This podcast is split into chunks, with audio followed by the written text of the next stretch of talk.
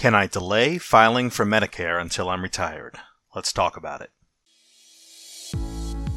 Beyond Financial Planning LLC is a registered investment advisor, and the opinions expressed on this show are their own. Information presented is for educational purposes only and does not take into account your specific situation or objectives. Listeners are encouraged to seek advice from a qualified tax, legal, or investment advisor to determine whether any information presented may be suitable for their specific situation. Past performance is not indicative of future performance.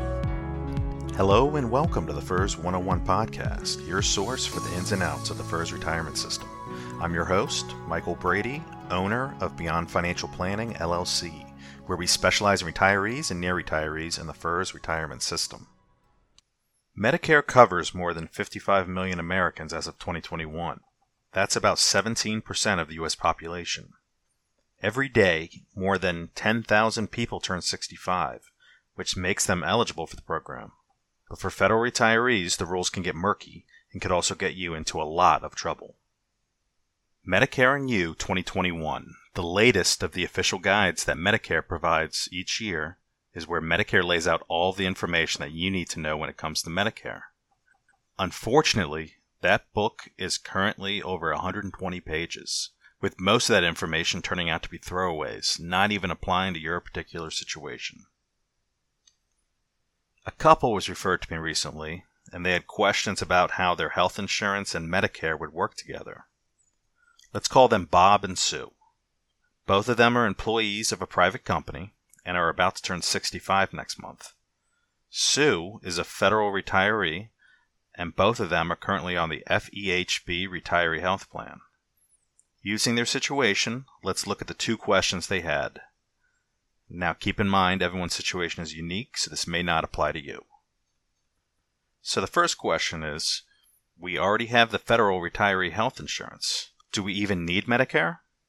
Nobody wants to overpay for health insurance. With so many insurance plans available, I'm sure it's hard to know what to sign up for and what to ignore. Now, the first cost everyone runs into with Medicare is the Part B premium, which starts at almost $150 per month per person. Now, what so many retirees don't realize about this cost is that the higher your income in retirement, the higher the monthly premium jumps. For a couple making $200,000 from pensions and 401k withdrawals, not uncommon in the DC area, the bill jumps to $208 per person per month. That's more than a 39% jump in cost.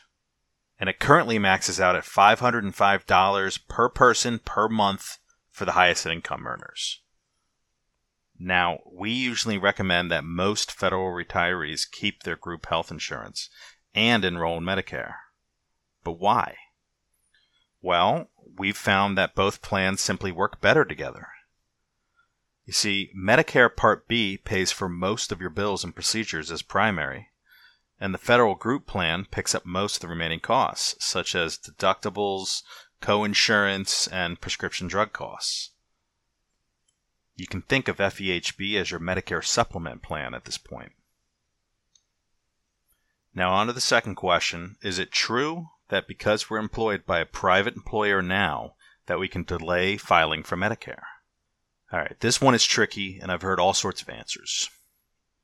But for Bob and Sue's situation, they would not be eligible to defer signing up for Medicare Part B without a penalty. According to Medicare, they would only be eligible if 1. Bob and Sue are working currently and two, they are both covered by a health insurance plan based on that current work. Bob and Sue meet the first qualification, but do not meet the second because they're covered by the retiree health plan. Also, if they had waited to apply and missed the initial deadline, they would have paid penalty premiums for the rest of their lives. Believe me, this is not something you want to take lightly. If you miss the initial filing deadline of three months after you turn 65, then your premium will increase by 10% for every year that you've missed.